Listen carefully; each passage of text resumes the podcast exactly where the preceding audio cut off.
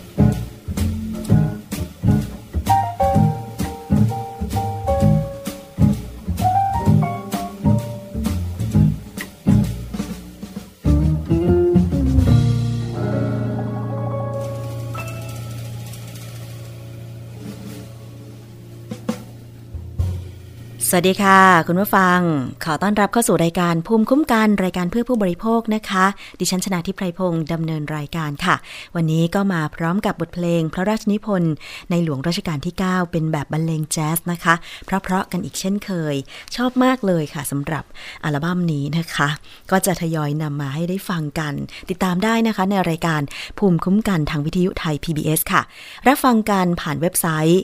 www.thaipbsradio.com แอปพลิเคชันดาวน์โหลดไปติดตั้งมือถือของคุณได้ฟรีเลยนะคะ ก็คือแอปพลิเคชัน Thai PBS Radio ค่ะ และนอกจากนั้นต้องขอบคุณสถานีวิทยุในต่างจังหวัดทุก ๆ สถานีเลย ที่นำรายการภูมิคุ้มกันไปออกอากาศ ในพื้นที่ให้ได้รับฟังกันอย่างชัดเจนนะคะ ไม่ว่าจะเป็นภาคเหนือภาคกลาง นี่ยังขาดภาคอีสานกับภาคใต้นะอ๋อภาคใต้นี่ก็น่าจะมีในส่วนของวิทยาลัยอาชีวศึกษานะคะ หรือ R Radio เนี่ยนำไปเผยแพร่ก็สรุปแล้วคือ ภูมิคุ้มกันมีสถานีที่รับสัญญาณนำไปเผยแพร่ในพื้นที่เนี่ยก็น่าจะครอบคลุมทั้งประเทศนะคะ ยังไงฟังอยู่ในจังหวัดไหนหรือตำบลแห่งหนใดก็สามารถที่จะส่งข้อมูลมาได้นะคะ บอกกล่าวดิฉันชนาทิพย์หน่อยก็ดีค่ะ เข้าไปกดถูกใจที่ Facebook ของวิทยุไทย PBS นะคะ www.facebook.com/thaipbsradiofan ส่งข้อความมาทางกล่องข้อความก็ได้ค่ะ ยินดีนะคะ หรือว่าจะแนะนำเรื่องราวต่างๆ ที่อยากจะให้ทางดิฉันทางทีมงาน ไปติดตามมานำเสนอ โดยเฉพาะเรื่องของผู้บริโภคเนี่ยมีหลากหลายเรื่องราวมาก ๆเลย อย่างวันนี้นะคะ คุณผู้ฟัง เป็นเรื่องใกล้ตัวค่ะ เกี่ยวกับเรื่องของการกิน การดื่ม ใครชอบชานมไข่มุกบ้างยกมือขึ้น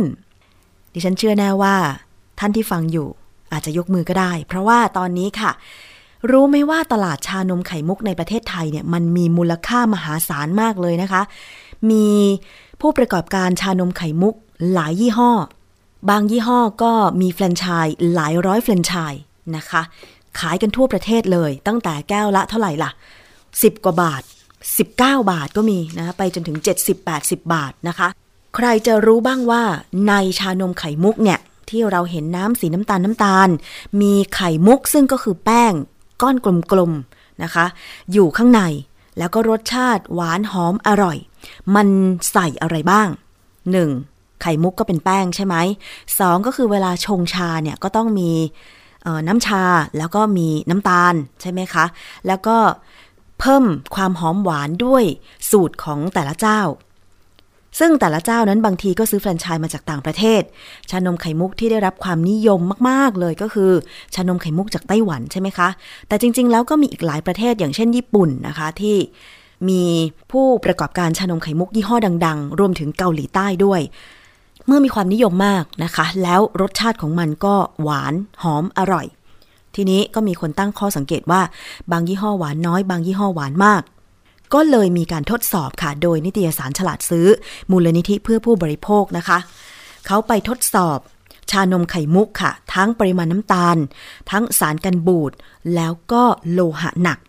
ไปฟังเสียงของคุณสารีอองสมหวังเลขาธิการมูลนิธิเพื่อผู้บริโภคกันเลยค่ะ ชานมไข่มุกที่ตรวจ 25ยี่ห้อยี่ห้อเนี้ย92%น้ำตาลเกินที่ องค์การอนามัยโลกแนะนำให้รับประทานต่อวันนะฮะเรียนเชื่อว่าทุกคนน่าจะทราบว่าแน่นอนชานมไข่มุกเนี่ยอาจจะหวานอยู่แล้วนะคะเเพราะฉะนั้นเนี่ยแต่ว่าประเด็นที่คนส่วนใหญ่หรือผู้บริโภคที่ชอบชานมไข่มุกอาจจะยังไม่ได้มีข้อมูลเนี่ยก็คือ ชานมไข่มุกร้อยเปอร์เซ็นต์เจอสารกันบูดนะฮะร้อยเปอร์เซ็นต์คือเรียกว่าใน 25ยี่ห้อเนี่ยไม่มียี่ห้อไหนที่เราไม่ตรวจพบสารกันบูดเลยนะฮะซึ่ง อันนี้ก็คงเป็นข้อมูลที่อยากจะให้กับผู้บริโภคเป็นเบื้องต้นนะคะ ส่วนประเด็นที่ 3 นอกเหนือจากเราตรวจตรวจน้ำตาล ตรวจสารกันบูดและดูเรื่องพลังงานโดยรวมแล้วเนี่ยนะฮะยังมีสิ่งที่เราได้ตรวจอีกก็คือตะกั่วด้วยนะฮะตัวจตะกั่วด้วย ซึ่งดูโลหะหนักในเม็ดไข่มุกทั้ง 25 ยี่ห้อ อันนี้ก็ ต้องบอกว่าเป็นข่าวดีนะฮะ ทั้ง 25 ยี่ห้อเนี่ย ไม่พบการปนเปื้อนตะกั่วเลยนะฮะ นั่นคือคร่าวๆนะคะว่าครั้งนี้นิตยสารฉลาดซื้อได้ได้ทดสอบนะคะเกี่ยวกับอะไรบ้างในชานมไข่มุกนะคะ ก็ทั้งปริมาณน้ำตาล ทั้งสารกันบูดแล้วก็โลหะหนักนะคะ ทีนี้เราไปฟังในส่วนของการทดสอบ หาปริมาณน้ำตาลในชานมไข่มุกแต่ละยี่ห้อทั้ง 25 ยี่ห้อค่ะ ว่าเป็นอย่างไรคือที่ซื้อมาเนี่ยนะคะก็คือซื้อมาตั้งแต่ราคา 23 บาทถึง 140 บาทแน่ไปฟังผลการตรวจกันบ้างว่ามียี่ห้อไหน อันนี้เอ่ยชื่อยี่ห้อเลย เพราะว่าเป็นผลการทดสอบเป็นข้อมูลทางวิทยาศาสตร์นะคะไม่ได้มีเจตนาในการโฆษณา ยี่ห้อของสินค้าแต่อย่างใด ไปฟังจากคุณสารีอองสมหวังอีกครั้งหนึ่งค่ะ แน่นอนน้ำตาลที่พบน้อยที่สุดก็คือยี่ห้อโคอิเตกนะฮะ ซึ่งพบ 4 ช้อนชา ยี่ห้อที่ 2 เนี่ย ก็คือ T65 พบประมาณ 5 ช้อนชาครึ่งนะฮะ แล้วก็ Brown Cafe Eatery 7.25ช้อนชานะคะ เนื่องจากเราพบประมาณ 29 กรัมนะคะต้องเรียนว่า 4 กรัมเนี่ย เท่ากับ 1 ช้อนชานะคะ อันนี้ก็เป็นมาตรฐานทั่วไปนะคะ แล้วก็ Fire Tiger by Seoulcial Club นะฮะ Seoul ที่แปลว่าเกาหลีนะฮะ 7.75 ช้อนชา แล้วก็มียี่ห้อ ATM ด้วยนะฮะ 8 ช้อนชา Mister Donut 8.25 ช้อนชา โนบิชานะฮะ โนบิชาเนี่ย 8.25 ช้อนชานะคะ แล้วก็ Big Bricks นะฮะ Dessert Bar เนี่ย 8.25 Mr. Shake 9 ช้อนชา นะฮะ The Alley 9 ช้อนชา แล้วก็ชามูกุเนี่ย 9.25 ช้อนชา แล้วก็นูทีเนี่ย 9.25 ช้อนชา นะคะ เพราะฉะนั้นส่วน Monkey Shake นะฮะ 9.75 ช้อนชา แล้วก็ Nomimono 10.75 ช้อนชา นะคะ แล้วก็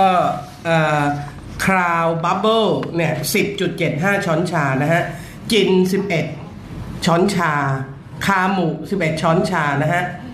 ทีสตอรี่11.50 ช้อนชาไดคาไซทีนะฮะ 11.50 ช้อนชา ฟูกุมัชชะ 11.75 ช้อนชานะคะ แล้วก็โอชายะที่มีสาขาเยอะหน่อยเนี่ยนะฮะ 12.50 ช้อนชา ชามา 14.75 ช้อนชา Formosa 16.25 ช้อนชา Moma Bubble Tea Bar นะฮะ 17 ช้อน CoCo Fresh Tea and Juice 18.5 ช้อนชา นะคะ อันนี้ก็เป็นผลการตรวจน้ำตาลนะคะ ทั้งหมดที่ทั้ง 25 ยี่ห้อ แล้วก็ต้องเรียนนะฮะว่า ใน 25 ยี่ห้อเนี่ยสูงสุดเนี่ย 18.50 ช้อนชานะคะ 18.50 ช้อนชาแล้วก็ค่ะ 18.50 ช้อนชานั้นก็คือ Coco Fresh Tea and Juice นะคะ และคุณผู้ฟังทราบไหมคะว่าปริมาณที่องค์การอนามัยโลกแนะนำในการบริโภคน้ำตาลต่อวันนั้นไม่ควรเกิน 6 ช้อนชาค่ะคุณผู้ฟัง หรือ 24 กรัม ก็แสดงว่า ผลการทดสอบ ชาไข่มุก 25 ยี่ห้อ มีเพียง 2 ยี่ห้อเท่านั้นนะคะ ที่ใน 1 แก้วเนี่ย มีปริมาณน้ำตาลไม่เกิน ปริมาณที่องค์การอนามัยโลก แนะนำให้บริโภคก็คือยี่ห้อโคอิเตะ มี 4 ช้อนชา แล้วก็ยี่ห้อ T65 มี 5.5 ช้อนชา อันนี้เขาเทียบกันมาเลยนะ ไม่ต้องพูดเป็นกรัม เพราะว่าหลายคนบอกว่า เทียบปริมาณเป็นกรัมนึกไม่ออกอะอันนี้นึกให้ออกเลยว่าเทียบจากช้อนชานะคะ แล้วที่เหลือนอกจากนั้นอีก 23 ยี่ห้อ 1 แก้ว มีปริมาณน้ำตาล เกินกว่าที่องค์การอนามัยโลกแนะนำให้บริโภคต่อวัน เพราะฉะนั้นถ้าใครกินหลาย ๆ ยี่ห้อที่ว่ามานี้ บางทีนะคะ กินหนึ่งแก้วอาจจะไม่ต้องกินอาหารอย่างอื่นที่มีรสชาติหวานเลย เพราะว่าคุณได้รับน้ำตาลหรือความหวานนั้นเกิน พอดีแล้วนะคะ คือหลายคนบอกว่าอ้าวก็ฉันออกกำลังกายอะก็ฉันต้องการพลังงานนี่นา เออ มันก็จริงอะนะ คือถ้าใครกินหวานนะคะ อย่างเช่นชานมไข่มุกหนึ่งแก้ว มันมียี่ห้อที่ทำการตลาดได้มากที่สุด มีสาขามากที่สุด อย่างเช่นโอชายะเนี่ยนะคะ มีมูลค่าหลายพันล้านบาท รวมมูลค่าการตลาดในประเทศไทยเนี่ยนะคะ โอ้โหเกือบหมื่นล้านบาทนะคุณผู้ฟังประมาณ 6,500 ล้านบาทนะสำหรับตลาดชานมไข่มุกในประเทศไทยต่อปีนะคะ แต่ว่า น้ำตาลมันก็ส่งผลต่อสุขภาพร่างกายไงคะ คุณผู้ฟัง เราไปฟังจากทันตแพทย์หญิงมันธนาชวันกุลค่ะ ซึ่งท่านเนี่ยนะคะทำงานเกี่ยวกับทางด้านการรณรงค์นะท่านเป็นรองผู้จัดการโครงการเครือข่ายเด็กไทยไม่กินหวาน ท่านทำงานทางด้านการรณรงค์ ลดกินหวานนะคะ ว่าทำไมต้องมารณรงค์ การกินน้ำตาลหรือความหวานมากมันส่งผลอย่างไรต่อสุขภาพร่างกายค่ะ ก่อนอื่นต้องขอขอบคุณทางมูลนิธิเพื่อผู้บริโภคนะคะ แล้วได้ทำการศึกษาและเผยแพร่ในนิตยสารนิตยสารฉลาดซื้อ ซึ่งเป็นตัวช่วยที่ดีมากที่ได้เผยแพร่เรื่องนี้ออกไป เพราะว่าจริง ๆ แล้วเนี่ยทางเครือข่ายเด็กไทยไม่กินหวานเนี่ยพยายามรณรงค์เรื่องของการลดบริโภคน้ำตาลมาโดยตลอด เราเริ่มการทำงานกันตั้งแต่ปี 48 แล้วก็ชวนเครือข่ายในระดับภูมิภาค ก็มีตั้งเริ่มต้นมีแค่ 10 จังหวัด แล้วตอนนี้ก็มีรณรงค์เพิ่มเติมขึ้นมาเป็น 25จังหวัด แล้วก็มีจังหวัดที่สนใจเข้าร่วมโดยที่ไม่ได้ขอทุนไปดำเนินการอีกประมาณ 30 กว่าจังหวัดได้แล้วนะคะ ทีนี้ในส่วนที่เรารณรงค์กันเนี่ยเบื้องต้นเนี่ยเราเน้นเรื่องของบริโภคน้ำอัดลมก็ลดปริมาณการบริโภคน้ำอัดลมเพราะว่าเท่าที่ศึกษากันมาก็คงร่วมด้วยช่วยกัน ก็มีปริมาณน้ำตาลที่สูงเกินในในการบริโภคนั้น แต่กลายเป็นว่าพอเราเน้นเรื่องน้ำอัดลมน้ำอื่นก็มาแทน โดยเฉพาะ พฤติกรรมการบริโภคปัจจุบันเนี่ยชานมไข่มุกเป็นเป็นเครื่องดื่มยอดฮิตที่คนทุกวัยทานได้นะคะ ก่อนก่อนหน้านี้อาจจะมีชาเขียวก็ชาเขียวก็น้ำตาลเยอะนะคะกลายเป็นว่าพอชานมไข่มุกเนี่ยเรียกว่า เป็นเครื่องดื่มยอยซึ่งพอเห็นข้อมูลตรงนี้แล้วเนี่ยก่อนหน้านี้เราบอกว่าน้ำอารมณ์ถ้าเราดื่มน้ำอารมณ์สักกระป๋องหนึ่งเนี่ยเราก็กินอย่างอื่นไม่ได้แล้ว ดื่มอย่างอื่นไม่ได้แล้ว เพราะน้ำตาลเกินกลายเป็นว่าตอนนี้ชานมไข่มุก ค่แก้วเดียวนี้ก็เกินไปถึงไหนๆจะมีอยู่แค่ยี่สองยี่ห้อเองที่อยู่ในปริมาณที่ที่ไม่เกินนะคะ แต่ว่าตามองค์การอนามัยโลกเนี่ยกำหนดว่าคนเรานะคะจะสามารถไปพ่นน้ำตาลต่อวันต่อคนเนี่ยแค่6ช้อนชา จะสังเกตว่าขนาดชานนมไข่มุกยี่ห้อที่ปริมาณน้ำตาล4ช้อนชาเนี่ยเรียกว่าวันนั้นก็เติมอย่างอื่นแทบไม่ได้แล้ว แล้วโดยนิสัยคนไทยนิสัยพวกเท่า ที่เพื่อนฝูงถ้าไปดูได้ก็ยังยังดื่มน้ำอารมณ์กันอยู่ ยังยังยังหลีกเลี่ยงไม่ได้ ซึ่งน้ำอารมณ์ก็ยังเป็นของแชมป์เรื่องน้ำตาลสูง มาผสมกับกินชานมด้วยก็ยิ่งไปกันใหญ่นั้นจะเห็นว่าเราจะสังเกตได้ว่าโรงพยาบาลอย่างนี้ยคนแน่น แน่นด้วยไปโรคโรคทางระบบ พวกโรคเบาหวานความดัน หัวใจและหลอดเลือด โดยเฉพาะที่ที่ทางเครือข่ายเด็กแทมมี่กินหวานสนใจมากคือเรื่องของปริมาณน้ำตาลที่มันไปเชื่อมโยงกับโรคฟันผุแล้วมันก็ไปถึงโรคอ้วน ว่าทำไมส่วนใหญ่ทางเครือข่ายเนี้ยกลุ่มคนที่เข้ามารณรงค์เนี่ยจะเป็นกลุ่มทางหมอฟันที่ไปจับมือกับทางกลุ่มานแพทย์ทางนักโทษทางงานส่งเสริมสุขภาพ ทีนี้ประเด็นนี้เรียกว่าเราต้องช่วยกัน เพราะว่าสุขภาพร่างกายเนี่ยสุขภาพฟันก็เป็นส่วนหนึ่งของสุขภาพร่างกาย เพราะถ้ามีปัญหาเรื่องฟันก็จะมีปัญหาเรื่องการบดเคี้ยวสารอาหารก็ได้ไม่เต็มที่นั้นในเรื่องของประเด็นน้ำตาลเนี่ยก็ส่งผลทั้งเรื่องของฟันผุเป็นอย่างมาก แล้วก็ที่ที่เราก็ห่วงใยไปถึงสุขภาพร่างกายด้วยก็คือ เรื่องโรคทางระบบนะคะโรคเรื้อรัง ไม่ติดต่อที่มาจากพฤติกรรมการใช้ชีวิตนะคะ เพราะถ้าเห็นได้ว่าถ้าจากตรงเนี้ยเราจะทำอย่างไรให้คนได้รับรู้ก็ต้องขอบคุณทางนิตยสารฉลาดซื้อ แต่ว่าลำพังแค่นี้คงไม่พอต้องอาศัยทางสื่อมวลชน ช่วยเผยแพร่และกระตุ้น สิ่งที่ทางเครือข่ายเริ่มพยายามจะลุกคืบนะคะ ก็พยายามจะเชิญชวนร้านกาแฟ เพราะเราจะไปห้ามเขาเพราะมันคือธุรกิจคือจะบอกไม่ให้เขาขายก็เป็นไปไม่ได้ บอกไม่ให้คนกินก็คงยากเหมือนกัน เพราะฉะนั้นเราก็จะใช้วิธีการลดปริมาณขนาดที่จะให้ได้บริโภคต่อวัน คือในคนที่เลิกได้หันมาดื่มน้ำเปล่าแทนนี่ก็คือสุดยอดละหมายถึงว่ารักษาห่วงใยสุขภาพตัวเอง แต่ในในเด็กหรือในกลุ่มคนที่ยังก็อยากแหละเป็นเป็นเรียกว่าเหมือนคนเราห้ามคนสูบบุหรี่เนี่ยเราก็ห้ามไม่ได้ ต้องอยู่ที่เขาตระหนักเองนั้นคงต้องร่วมด้วยช่วยกันว่าทำไงจะสร้างความตระหนักให้ในสังคมรับรู้ว่าเราจะต้องไม่เอาสารพิษเหล่านี้เข้าร่างกาย ริงๆ มันเปรียบเหมือนสารพิษนะคะ แต่ว่ามันเป็นสารให้ความหวานทำให้เรารู้สึกมีความสุขกินแล้วก็อิ่มอร่อย ค่ะ หวานอิ่มอร่อย แต่ว่าดูปริมาณน้ำตาลในชานมไข่มุกแล้วมันเยอะมากเลยนะคะ อันนี้ไม่รวมเม็ดไข่มุกที่มันเป็นแป้งอีกนะคะ แต่หลายคนก็บอกว่าบ่อย่นบ่อย่นอะในเมื่อบ่อย่นแบบนี้ มันยังอร่อยแบบนี้ การที่เราจะมารณรงค์ให้ เครื่องดื่ม โดยเฉพาะชานมไข่มุกมันมีความหวานที่ลดลงนะคะ ดิฉันก็เชื่อแน่ว่ามันก็คงจะไม่ลดความอร่อยลงเท่าไหร่ แต่มันจะเป็นผลดีกับสุขภาพของผู้บริโภคมากกว่าใช่ไหมนะคะ ไปฟังอีกครั้งหนึ่งจากทันตแพทย์หญิงมันธนาชวันกุลค่ะเเรื่องของการกินหวานเนี่ยส่งผลอย่างไรต่อสุขภาพ แล้วก็จะทำอย่างไรให้ทุกคนได้ตระหนักในเรื่องนี้ค่ะ แต่ทำยังไงจะจะให้เขารู้ว่า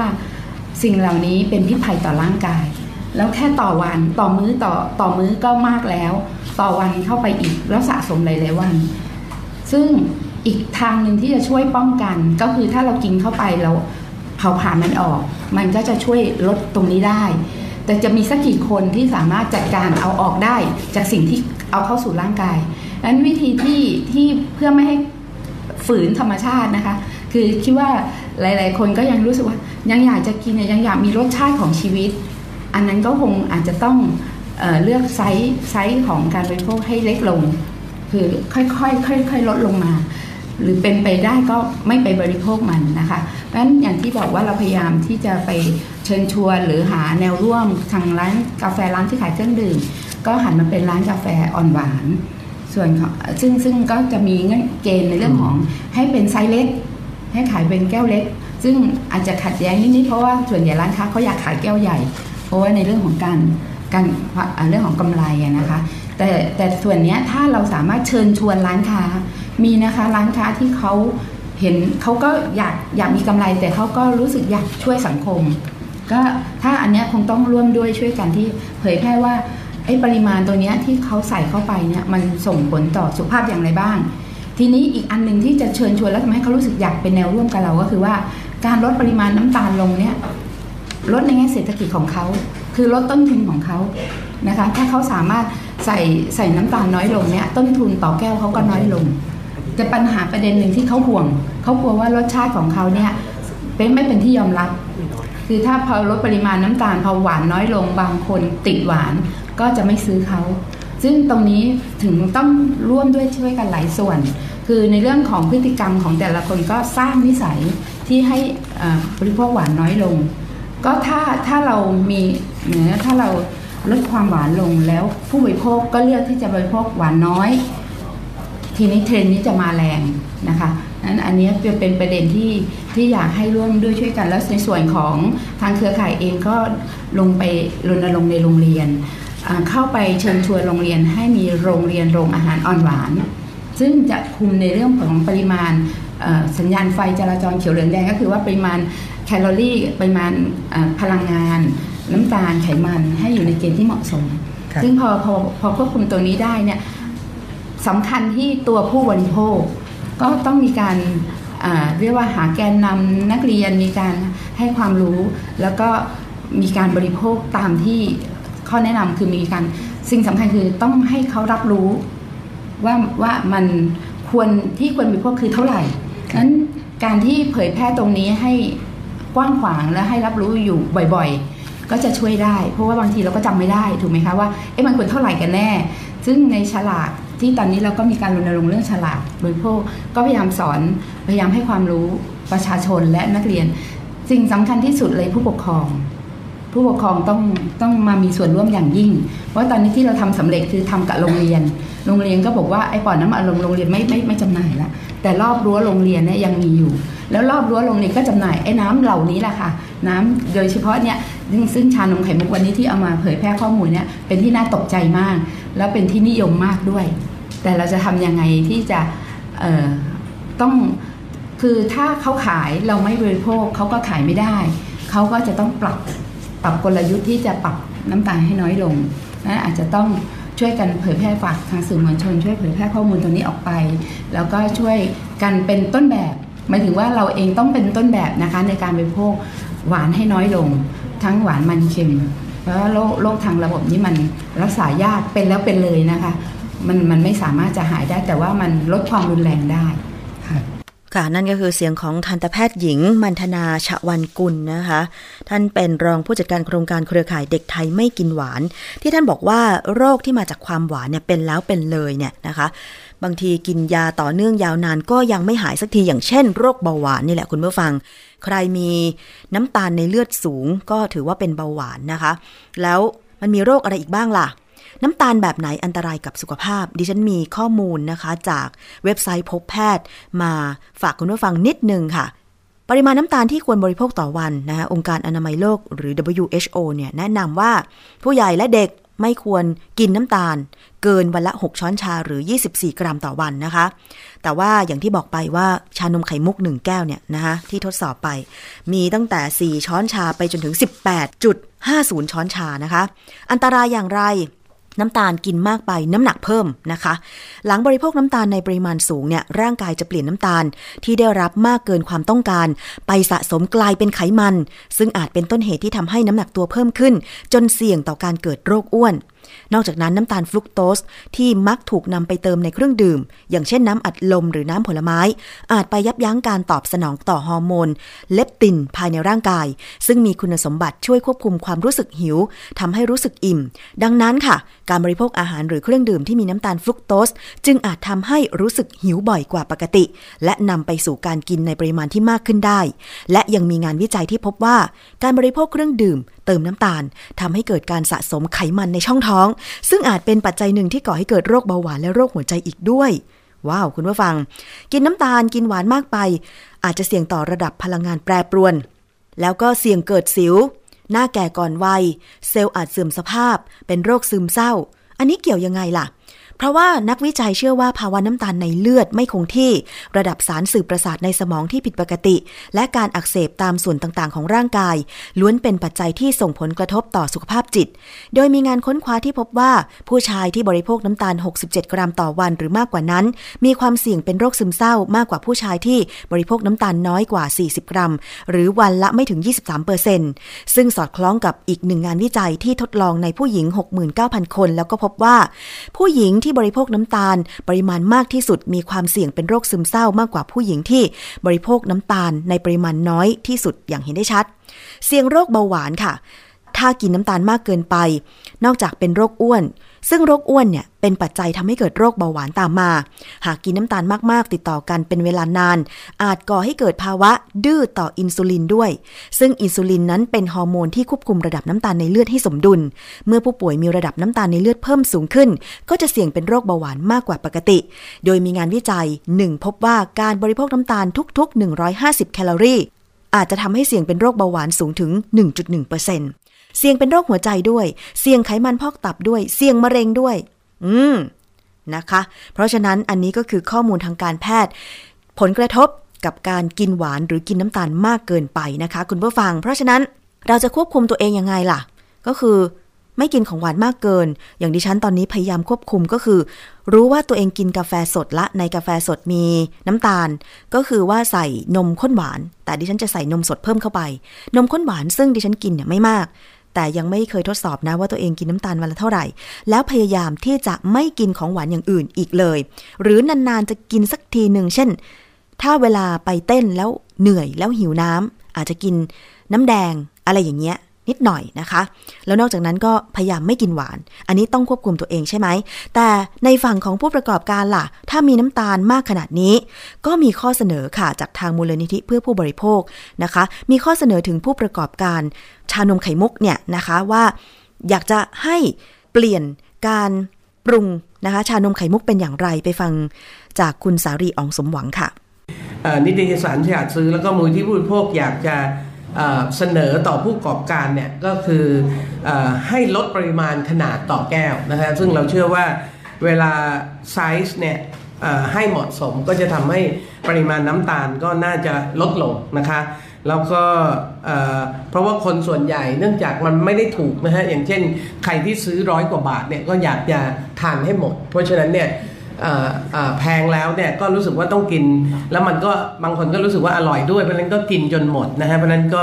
ถ้าแก้วมันเล็กลงเนี่ยก็น่าจะทำให้เราได้น้ำตาลน้อยลงนะคะ แต่ว่าผู้บริโภคก็จะรู้สึกว่ามันแพงขึ้นไหมอันนี้ก็เป็นประเด็นที่ต้องไปต่อสู้กันต่อนะคะ แต่ยังไงก็ตามเนี่ยผู้ประกอบการก็อาจจะลดขนาดลงเพราะเราพบว่าไซส์เนี่ยส่งผลต่อปริมาณน้ำตาลนะฮะอย่างเช่น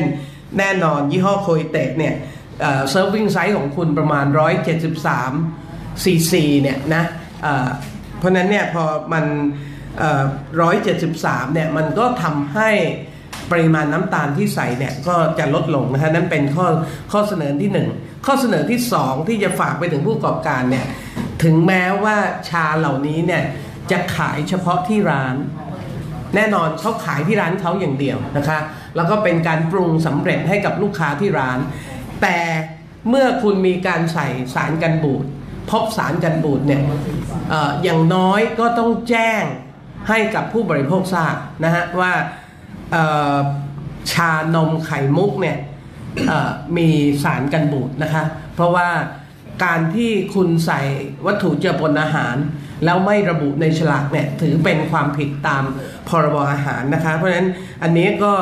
นอกจากฝากไปถึงผู้ประกอบการแล้วที่ต้องระบุในฉลากให้ถูกต้องคือฉลากแทนที่จะมียี่ห้ออย่างเดียวเนี่ยก็ต้องบอกด้วยนะฮะว่า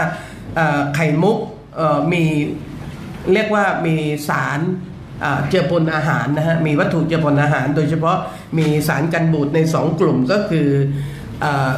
เบนโซอิก แล้วก็ซอร์บิกนะคะ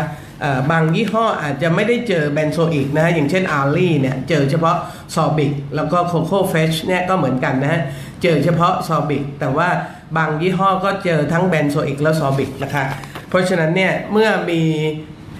สารกันบูดก็ต้องเขียนในฉลากให้ถูกต้อง แล้วก็สำนักงานคณะกรรมการอาหารและยาก็ควรที่จะเข้าไป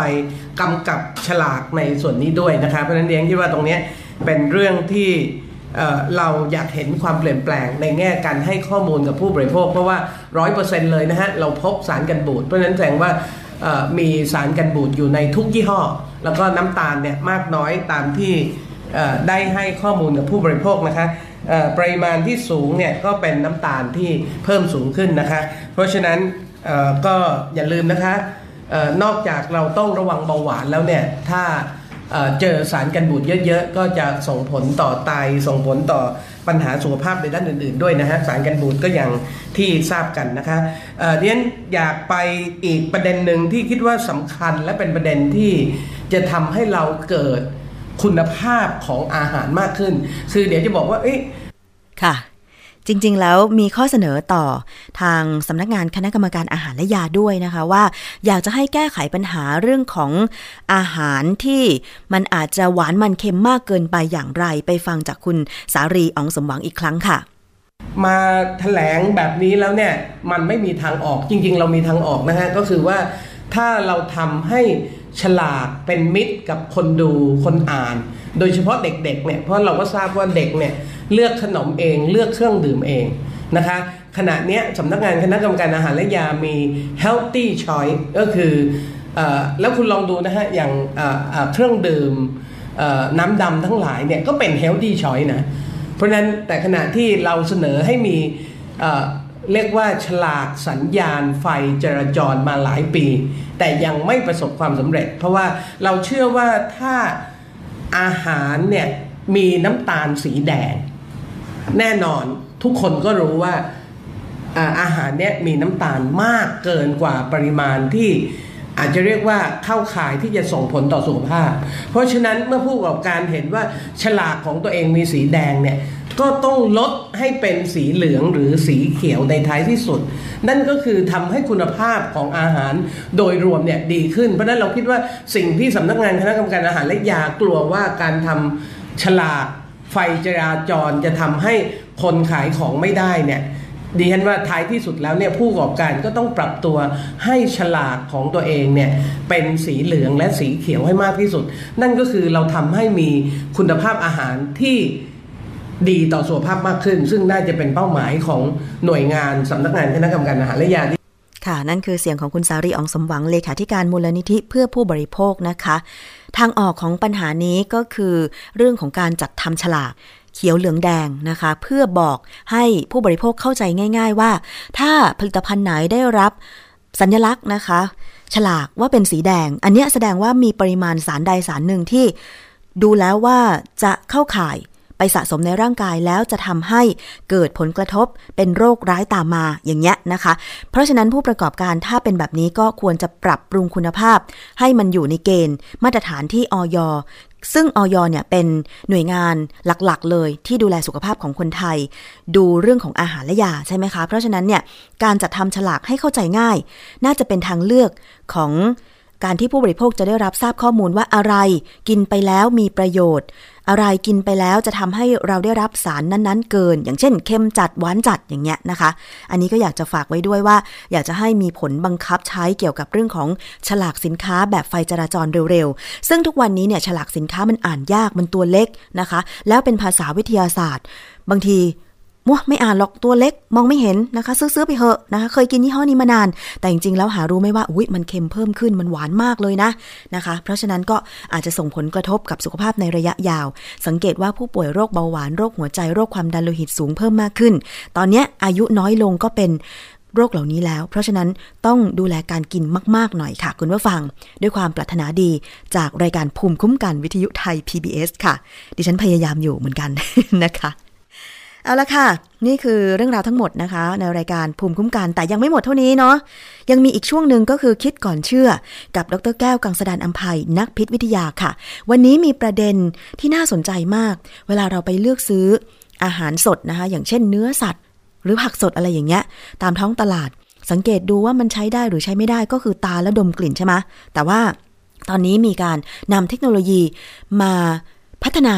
เพื่อประยุกต์ใช้ในการตรวจเนื้อแล้วว่าเนื้อนั้นเนี่ยมันเน่าหรือไม่เน่า เออ มันทำได้ยังไงนะคะ วันนี้นะคะในช่วงคิดก่อนเชื่อมีคำตอบไปรับฟังกันค่ะ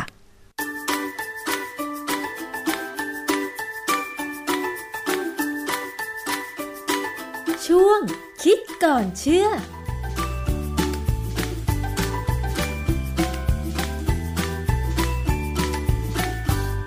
เวลาเราไปซื้ออาหารนะคะ ไม่ว่าจะเป็นที่ห้างหรือตลาดสดค่ะ วิธีการสังเกตอาหารว่า ยังสามารถนำไปปรุงได้ไหมหรือว่ามันเน่าหรือเก่าใหม่อย่างไรเนี่ยนะคะ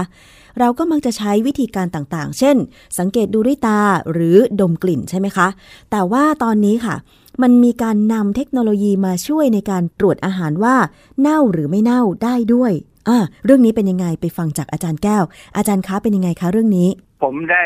ดูข่าววันหนึ่งตอนเช้าๆนะฮะเขาเขาพูดถึงเรื่องการใช้มือถือเนี่ย มาตรวจว่าเนื้อมันเก่าหรือไม่อืมความจริงเก่าก็หมายไปคว้าว่ามันใกล้จะเน่าอะนะค่ะเน่าไปแล้วด้วยซ้ำนะฮะเออผมก็งงว่าเอะเขาเอามือถือมาตรวจได้ยังไงนั่นแหละสิก็คะเลยตามไปดูข้อมูลในในเน็ต ใช้อากูเนี่ยช่วยนะฮะค่ะก็ตามไปดูปรากฏว่ามันมีบทความวิชาการมีการวิจัยเลย นะทำวิจัยทำออกมาว่าเขาสามารถใช้เอ่อมือถือเนี่ย ช่วยได้ทีนี้สิ่งที่เขาจะตรวจเนี่ย มันก็คือว่า คือคือถ้าถ้ามีเนื้อเนื้อสดเป็นเนื้อที่เก็บไว้นานเนี่ยนะมันมันมาวางคู่กันเนี่ย เนื้อแต่ละชิ้นเนี่ย มันจะต้องมีเซ็นเซอร์ตัวหนึ่งมันเป็นคล้ายๆกับว่าเป็นวงจรอิเล็กทรอนิกส์วางอยู่ใกล้ๆกับเนื้อ อยู่อยู่ใกล้ๆกับเนื้อเลย หรือบางที ในอนาคตเนี่ยเขาเข้าใจว่าเขาจะติดไปกับเนื้อได้ซ้ำนะฮะคือวงจรอิเล็กทรอนิกส์เนี่ย มันเป็นเอ่อวงจรที่เป็นวงจรไฟฟ้า ซึ่งมีสารเคมีเข้าไปเป็นองค์ประกอบ แล้วสารเคมีตัวเนี้ยมันสามารถจะจับกลิ่นของเนื้อเน่าได้ งานวิจัยนี้มาจากไหนคะคืองานวิจัยนี้เป็นของของนักวิจัยของมหามหาวิทยาลัยเท็กซัสออสตินนะ กับมหาวิทยาลัยนานจิงประเทศจีนนักวิจัยสองกลุ่มเนี่ยเขาร่วมกันพัฒนาเซ็นเซอร์ เพื่อตรวจจับแก๊สที่มีความไวสูง มันจะตรวจจับแก๊สที่เกิดจากเนื้อสัตว์ที่ที่เก่าอ๋อค่ะทีนี้เนื้อสัตว์ที่เก่าเนี่ยมันมันมีลักษณะพิเศษยังไงอย่างสมมติตัวอย่างง่ายๆเวลาเราไปซื้อปลาตามตลาดสดเนี่ยค่ะ เราได้กลิ่นปลาไหมคือถ้ามันสดเราจะได้กลิ่นคาวปลานะคะ อาจารย์ แต่ว่าถ้าเป็นปลาน้อยเน่า เราก็จะเออได้กลิ่นตุตุๆคือมันก็พอพอจะดมแล้วก็แยกออกอะค่ะอาจารย์ ผมเคยอ่านบทความของนักวิจัยญี่ปุ่นเนี่ยเขาบอกว่าถ้าเป็นปลาสดจริง ๆ เนี่ยมันจะไม่มีกลิ่นอะไรเลย มันจะมีแต่กลิ่นทะเลนะแต่ถ้าปลาเนี่ยพอมันเริ่มตายเนี่ย สิ่งหนึ่งที่จะเกิดขึ้นภายในร่างกายมันก็คือ มีการสลายตัวของกรดอะมิโนบางชนิดนะหรือแม้กระทั่งมันมีสารตัวหนึ่งชื่อฮิสติดีนอะที่ก็เป็นกรดอะมิโนฮิสติดีนเนี่ยสามารถเปลี่ยนไปเป็นฮิสตามีน ซึ่งไอ้พวกนี้ถ้าถ้าสลายมากๆเนี่ย ปลานั้นอันตรายกินแล้วไม่ค่อยดีเพราะเพราะเพราะฉะนั้นเนี่ย เวลาเขาซื้อปลากันเนี่ย ถ้าถ้าเป็นทางทางต่างประเทศเนี่ยนะเขาจะวัดตัวฮิสตามีนว่ามันมีมากหรือมีน้อย ถ้ามีมากแสดงว่าปลาเนี่ยมันสลายข้างในค่ะนะอันนี้อันหนึ่งแต่ถ้าอีกอันหนึ่งที่ที่เขาเอามาใช้ในกระบวนการเช็คว่าเนื้อสัตว์มันเน่าหรือไม่เน่าเนี่ย คือเวลา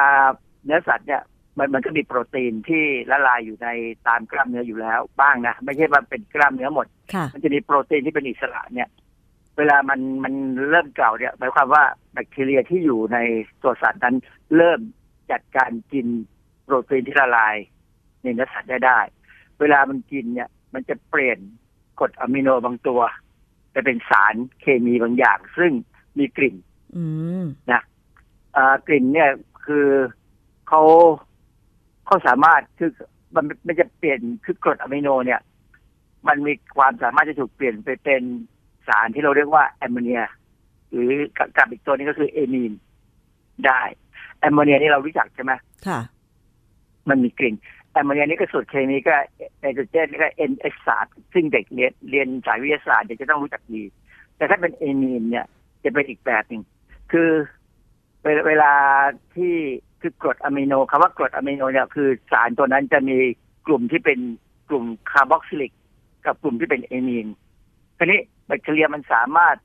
ทำให้กลุ่มคาร์บอกซิลิกเนี่ยหลุดออกไปจากกรดอะมิโน กลายเป็นคาร์บอนไดออกไซด์ส่วนที่เหลือก็จะเป็นจากกรดอะมิโนมาเป็นสารที่เราเรียกว่าเอมีนนะทีนี้สารกรดอะมิโนตัวหนึ่งคืออาร์จินีน อันนี้เป็นกรดอะมิโนนะสามารถถูกเอาคาร์บอนไดออกไซด์กลุ่มที่เป็นกลุ่มคาร์บอกซิลิกออกไป กลายเป็น putrescine และถ้าเป็นกรดอะมิโนไลซีน ก็จะถูกเปลี่ยนไปเป็น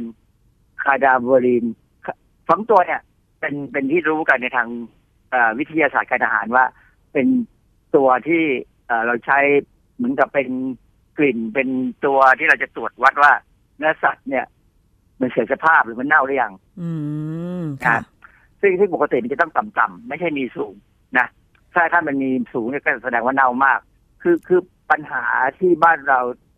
แต่เรื่องพูดถึงเมืองไทยก่อนนะ เมืองไทยเนี่ย ระบบที่เราเรียกว่า ที่เขาเรียกว่าโคเชน เนี่ย คือระบบของการ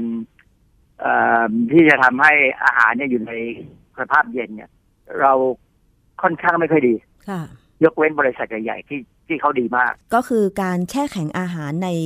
การขนส่งอาหารโดยเฉพาะอาหารทะเลอาหารสดบ้านเรายังไม่ค่อยดีเท่าต่างประเทศใช่ไหมเอาคะง่ายๆ เวลาเวลาเราดูดูข่าวทีวีที่เขาไปสะพานปลาเนี่ยค่ะจะเห็นว่าพอเอาปลาขึ้นมาจากเรือเนี่ย มันก็วางอยู่ที่ท่าเนี่ยแหละใช่ไหมอาจจะโดนแดดหรือไม่โดนแดดก็ตามแต่อากาศมันก็ร้อนอะบ้านเรามันไม่เคยต่ำกว่าสามสิบหรอกค่ะภายในไม่กี่นาทีไม่กี่ชั่วโมงมันก็จะเริ่มมีสภาพเปลี่ยนไปแล้วนะฮะเพราะฉะนั้นอันนี้คือสาเหตุหนึ่งที่มีการใช้ฟอร์มาลิน มาช่วยทำให้ปลาที่ดูไม่เน่า แต่มันเน่านะฮะ หลักการวิจัยที่นักวิจัยสองประเทศ เขาพัฒนาเครื่องมือที่จะนำมาตรวจเนื้อหรือปลาว่าเน่าหรือไม่เน่าคือหลักการยังไงคะอาจารย์ คือมันมีวงจรไฟฟ้า ซึ่งเขาทำเหมือนกับ คุณเคยเห็นไอ้ชิปที่อยู่ในคอมพิวเตอร์ไหมเคยเห็นค่ะ ลักษณะคล้ายๆเป็นทรานซิสเตอร์นะค่ะ เป็นวงจรเนี่ยวงจรไฟฟ้าทีนี้ในวงจรเนี่ยเขาก็เอาสารเคมีตัวหนึ่งเข้าไปช่วยด้วย ค่ะ ในการที่เป็นเอออยู่ในวงจร สารเคมีเนี่ยเป็นพวกสารชื่อโพลีอะนิลีนไอ้เจ้าสารโพลีอะนิลีนเนี่ย มันมีคุณสมบัติพิเศษคือเมื่อมันเจอกับแก๊สกลุ่มที่เป็นสารเอมีนนะมันจะเปลี่ยนคุณสมบัติทางไฟฟ้า ซึ่งทำให้มันสามารถส่งเป็นสัญญาณวิทยุออกมาได้ ค่ะทีนี้สัญญาณวิทยุเนี่ย มันก็จะมีการส่งไปยังอุปกรณ์ที่ใช้ จับสัญญาณได้ ซึ่งเขาใช้คำว่า micro pattern บนแท็กของ NFC NFC เนี่ยมันคือ near field communication พูดไปแล้วก็อาจจะฟังแล้วงง เอาไว้ง่ายไอ้ NFC เนี่ย มันมันเป็นระบบที่เขาใช้การสำหรับสื่อสารระหว่างอุปกรณ์ใช้อิเล็กทรอนิกส์สองอย่าง เช่น สมมติคุณไปไอ้เดี๋ยวนี้มันมีระบบอันหนึ่งที่เขาสามารถใช้การ์ดเนี่ย เข้าไปถึงตัวที่ไอ้ตู้กด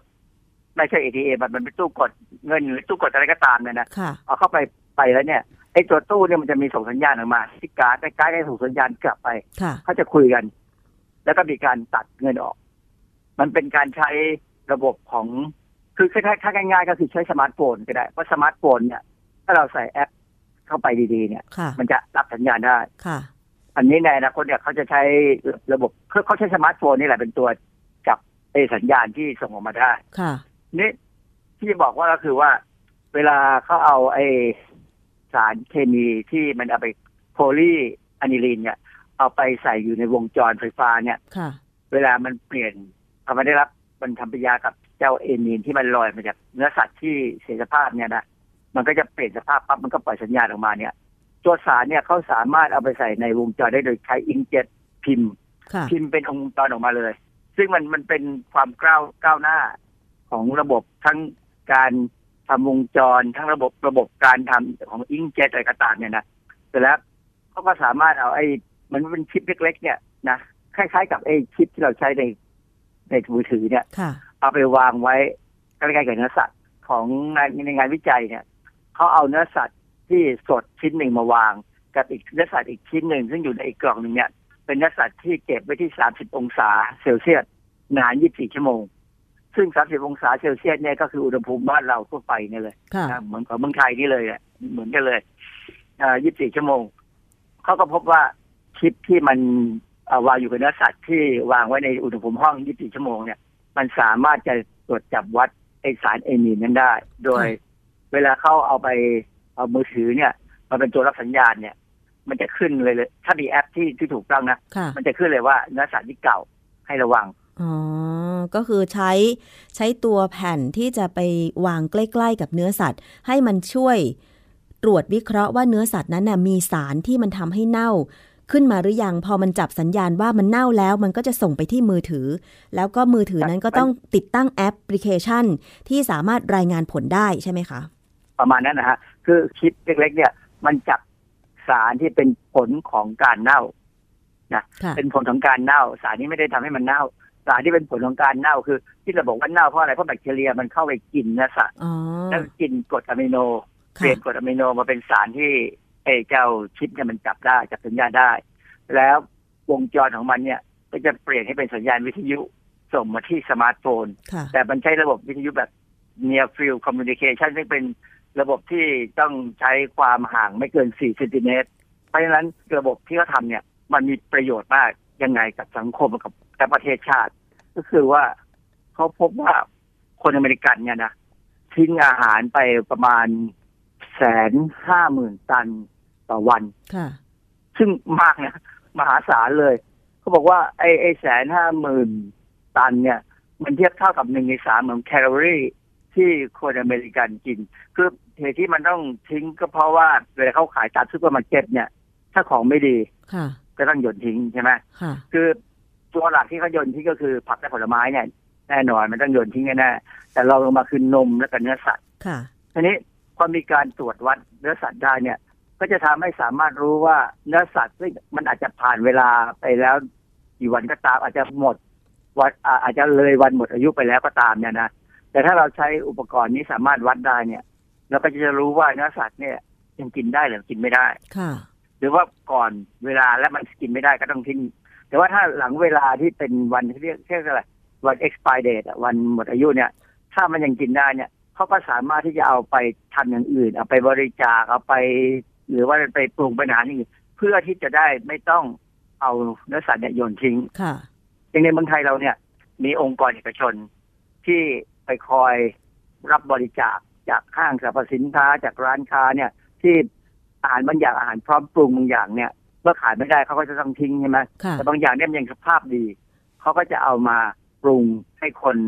ไร้บ้านกินนะฮะหรือว่าเอาไปทำอย่างอื่นให้เป็นประโยชน์นั่นแหละดังนั้นเนี่ยแอปพลิเคชันหรือระบบที่เขาจะใช้ตรวจวัด อย่างเช่น เอาตัวอย่างของเนื้อสัตว์นะค่ะผมว่ามันเป็นระบบที่บางใครเองก็จะทำก็น่าจะทำได้ เพราะมันไม่ได้ยากมันดูแล้วเนี่ย ถ้าเข้าไปอ่านบทความเนี่ยนะขนาดผมไม่ใช่เป็นนักวิจัยทางด้านเนี่ยผมก็อ่านแล้วก็พอเข้าใจนะค่ะ แต่มันต้องเป็นคนที่เข้าใจทางด้านวิศวะไฟฟ้า วิศวกรรมไฟฟ้าหน่อยอืเพราะมันมีคำศัพท์อะไรที่เป็นแบบนั้นค่อนข้างเยอะ บทความอยู่ในวารสารชื่อ Nano Letter ประจำปี 2018 ชุดที่ 18 เนี่ย ของปี 2018 เนี่ยก็มีบทความซึ่งเป็นการใช้ไอ้เขาเรียกว่า conductive polymer wireless sensor ซึ่งผมว่าบ้านเราเนี่ยอาจารย์ทางด้านวิศวกรรมควรจะเข้าใจคงจะรู้เรื่องพวกนี้อยู่พอสมควรแหละนะค่ะฮะเพียงแต่ว่า อันนี้เขาประยุกต์เอามาเพื่อตรวจวัดว่าอาหารนั้นโดยเฉพาะเนื้อสัตว์เนี่ยนะมันเสียสภาพหรือยัง แต่เพราะว่าในอนาคตเนี่ย เราอาจจะต้องเราอาจสามารถอาจจะสามารถวัดว่านมที่เก่าไหมค่ะสามารถวัดได้ว่าอะไรต่ออะไรเนี่ย มันเก่าหรือไม่เก่า เพียงแต่ว่า เราต้องศึกษาให้รู้ว่าอะไรคือ สัญลักษณ์ของความเก่าค่ะที่ได้ออกมา อาจารย์จากการวิจัยเนี่ยเขารายงานผลไหมคะว่า จากการตรวจวัดเนี่ย ให้ผลแม่นยำกี่เปอร์เซ็นต์ มากน้อยขนาดไหน ในบทความนี้เขาไม่ได้พูดถึงความแม่นยำเป็นเปอร์เซ็นต์นะค่ะเขาพูดเหมือนกับมันร้อยเปอร์เซ็นต์ะอืมเขาพูดว่าสามารถวัดไอสารที่มันระเหยมาจากเนื้อสัตว์ที่มันเก่าเนี่ย ได้ในระดับที่ต่ำมาก เพราะมันเป็นอิเล็กทรอนิกส์ไงมันเลยไวเขาเพียงแต่บอกว่า คือเขารู้ว่าว่าเนื้อเนี่ยมันเน่าแน่ เพราะว่ามันสามสิบองศายี่สิบสี่ชั่วโมงเนี่ยเนื้อเนื้อที่ไหนก็เน่าค่ะใช่ไหมใช่มันเป็นที่รู้กัน เพราะฉะนั้นคือเนื้อสดเอาสมาร์ทโฟนเข้าไปอยู่ใกล้ๆมันไม่เกิดอะไรขึ้นมา แต่พอเป็นเป็นเนื้อเนื้อที่เน่าเนี่ยสมาร์ทโฟนมันขึ้นมาเลยว่าอันตรายอันนี้ให้ระวังเนื้อนี่เน่าแล้วค่ะคือแอปก็คงเขียนไว้สำหรับที่จะอธิบายง่ายๆนั่นแหละอืมนะเพราะฉะนั้นถ้าระบบนี้มันมันมันสามารถเป็นไปได้จริงเนี่ย อีกหน่อย เนื้อสัตว์ที่มีขายในท้องตลาดเนี่ยอาจจะมีการเอาชิปเล็กๆเนี่ยไปวางใกล้ๆค่ะเพื่อให้คนสามารถให้ผู้บริโภคได้สามารถตรวจเช็คว่า มันยังสดอยู่ไหมถ้าสดอยู่ คืออันนี้มันก็เป็นประโยชน์ทั้งกับผู้ค้าและผู้บริโภค และก็เป็นประโยชน์กับส่วนรวมที่ว่าเราไม่ต้องทิ้งเนื้อสัตว์เพราะเนื้อสัตว์เนี่ยมันเป็นขยะที่ที่อันตรายนะค่ะแล้วก็กำจัดยากด้วย อันตรายยังไงใช่ไหมอาจารย์เออเนื้อสัตว์เนี่ยมันก็เป็นแหล่งนำเชื้อไงอ๋อนำเชื้อโรคต่างๆ ได้ตั้งเยอะแยะ แล้วก็กำจัดยากนอกจากว่าจะเอาไปทำเป็นปุ๋ยเท่านั้นเองซึ่งก็จะเป็นปุ๋ยที่ก็เหม็นพอสมควรแหละใช่ไหมเพราะว่าและเน่ามันก็เหมือนกับอะไรเน่าๆทั้งหลายค่ะใช่ ใช่เพราะสังเกตว่าเวลาเอาเนื้อไว้ในช่องฟรีซแล้วก็ลืมบางทีเนี่ยนอกจากมันแข็งแล้วมันจะมีจุดเขียวๆคล้ำๆมาหาอาจารย์ ในช่องฟรีซเนี่ยแบคทีเรียมันเจริญไม่ได้ อ๋อนะค่ะ มันอาจจะมีอยู่แต่เจริญไม่ได้ ค่ะ เนื้อสัตว์ที่เปลี่ยนสภาพเนี่ยมันเปลี่ยนสภาพทางกายภาพอืมซึ่งอันนั้น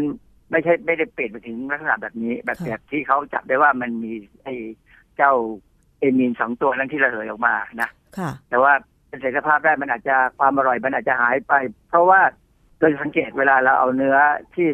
แข็งเนี่ยมาวางให้มันหายแข็งเนี่ยนะค่ะในอุณหภูมิห้องเนี่ย มันจะมีน้ำไหลออกมา ใช่น้ำเลือดส่วนนั้นแหะคือส่วนที่จะอร่อยอ๋อ เพราะมันมีกรดอะมิโน มันมันมีกลูตามิก ซึ่งเป็นผงชูรสธรรมชาติอยู่ในตรงนั้นแหละ ค่ะ เพราะฉะนั้นคนบางคนจะถึงไม่ไม่นิยมกินเนื้อแช่แข็ง ค่ะ เขานิยมกินเฉพาะเนื้อที่เพิ่งฆ่ามาแล้วก็มาวางขาย ใช่ใช่ซึ่งว่าไอ้ไอ้แบบหลังนี่จะอร่อยกว่า แต่ว่าโอกาสที่ถ้าถ้าเขาเขาฆ่ามาแล้ววางขายตามตลาดที่ไม่มีเขาไม่มีตู้เย็นเนี่ย ก็จะเสี่ยงที่มันจะเริ่มเน่า ใช่นะ หลายคนเป็นอย่างนี้ค่ะอาจารย์เพราะว่าเขาบอกว่าครับเนื้อสัตว์ถ้าจะให้หวานอร่อยก็คือ จะต้องเป็นเนื้อสัตว์ใหม่ ๆ ไม่ผ่านการแช่แข็งอะไรอย่างเงี้ยแต่ประเด็นคือตามหลักสุขอนามัยของเนื้อสัตว์เนี่ยเนื้อสัตว์อย่างพวกพวกสัตว์ใหญ่หมูวัวหรือควายเนี่ยเวลาถูกฆ่าแล้วเขาจะต้องเอาไปเอจจิ้งก่อนในห้องเย็น เพื่อให้มันให้เนื้อสัตว์เนี่ยมันคลายตัวจากการที่มันเกร็งเวลาตอนที่สัตว์ถูกฆ่าอ๋อและเป็นการที่จะให้มีสัตวแพทย์เข้าไปตรวจสภาพได้ว่าเนื้อสัตว์นั้นอยู่ในสภาพที่ปกติไหมค่ะแต่ว่าถ้าเนื้อสัตว์ที่เขาฆ่านอกโรงฆ่าเนี่ยนะครับว่าชาวบ้านฆ่าเองเนี่ยสุขอนามัยของมันจะไม่ดีค่ะนะโอกาสที่จะเสี่ยงต่อการติดเชื้อหรืออะไรก็ตามเนี่ย จะมีสูงอ๋อแต่มันอาจจะอร่อย แต่มันอาจจะเสี่ยงต่อการติดเชื้ออ๋อค่ะ อันนี้ก็คือเป็นวิธีการที่จะเลือกซื้อเนื้อสัตว์ก็เป็นงานวิจัย เกี่ยวกับเครื่องมือที่จะนำมาช่วยตรวจว่าเนื้อสัตว์นั้นเนี่ยเน่าหรือไม่เน่าได้นะคะ อาจารย์มันแล้วมันมันเป็นในอนาคตนะในอนาคือคผตมว่าอนาคตเนี่ยมันอาจจะมีคนคนถามคนขายไอ้ชิปเนี่ยค่ะมาพร้อมกับแอปที่เอาไปใส่ในมือถือแต่แล้วเวลาเราจะไปซื้อเนื้อแล้วก็เอาชิปเนี่ยไปวางข้างๆเนื้อเพราะว่า คนคนขายก็คงไม่เอาชิปไปติดเนื้อให้ให้ให้เห็นแล้วว่าเนื้อนี่มันเขาของเขาเก่าใช่ใช่ไหมอาจารย์โดยปกติแล้วอย่างอุณหภูมิเมืองไทยที่อาจารย์บอกว่า วางเนื้อไว้แค่สองชั่วโมงนะคะ ก็เริ่มมีกลิ่นละ แต่ว่าถ้าเป็นในตู้เย็นช่องที่อยู่ใต้ช่อง freeze ล่ะคะ อยู่ได้กี่วัน ผมเคยจำได้ว่าเคยดูในในในเน็ตเนี่ยนะค่ะเนื้อสัตว์เนี่ยต้องอยู่ในช่อง freezer ต้องอยู่ในช่องแช่แข็งถ้าอยู่ในช่องธรรมดาเนี่ยไม่ควรเกินยี่สิบชั่วโมงอ๋อค่ะ มันจะเริ่มหายหายแข็ง แล้วมาอยู่ในส่วนที่เป็นอุณหภูมิที่อยู่ประมาณหนึ่งองศาถึงแปดองศาอะไรประมาณนี้นะ ซึ่งแบคทีเรียบางชนิดเริ่มทำงานแล้ว ค่ะ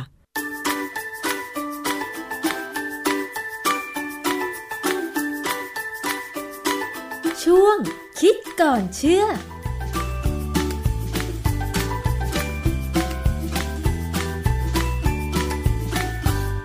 และนี่ก็คือช่วงคิดก่อนเชื่อกับดรแก้วกังสดานนภัยนักพิษวิทยาค่ะนำข้อมูลวิจัยทางด้านวิทยาศาสตร์มาพูดคุยกัน คุณผู้ฟังอยากรู้เรื่องอะไรก็ส่งประเด็นมาได้นะคะ ที่รายการภูมิคุ้มกันวิทยุไทย PBS เข้าไปกดถูกใจที่ facebook.com/thaipbsradiofan แล้วก็ส่งประเด็นมาทางกล่องข้อความก็ได้ค่ะวันนี้รายการภูมิคุ้มกันหมดเวลาลงแล้วนะคะ ขอบคุณสำหรับการติดตามรับฟัง ดิฉันชนะทิพไพรพงศ์ลาไปก่อนค่ะ สวัสดีค่ะ ติดตามรับฟังรายการย้อนหลังได้ที่เว็บไซต์และแอปพลิเคชันไทย PBS Radio ไทย PBS ดิจิทัล Radio วิทยุข่าวสารสาระ เพื่อสาธารณะและสังคม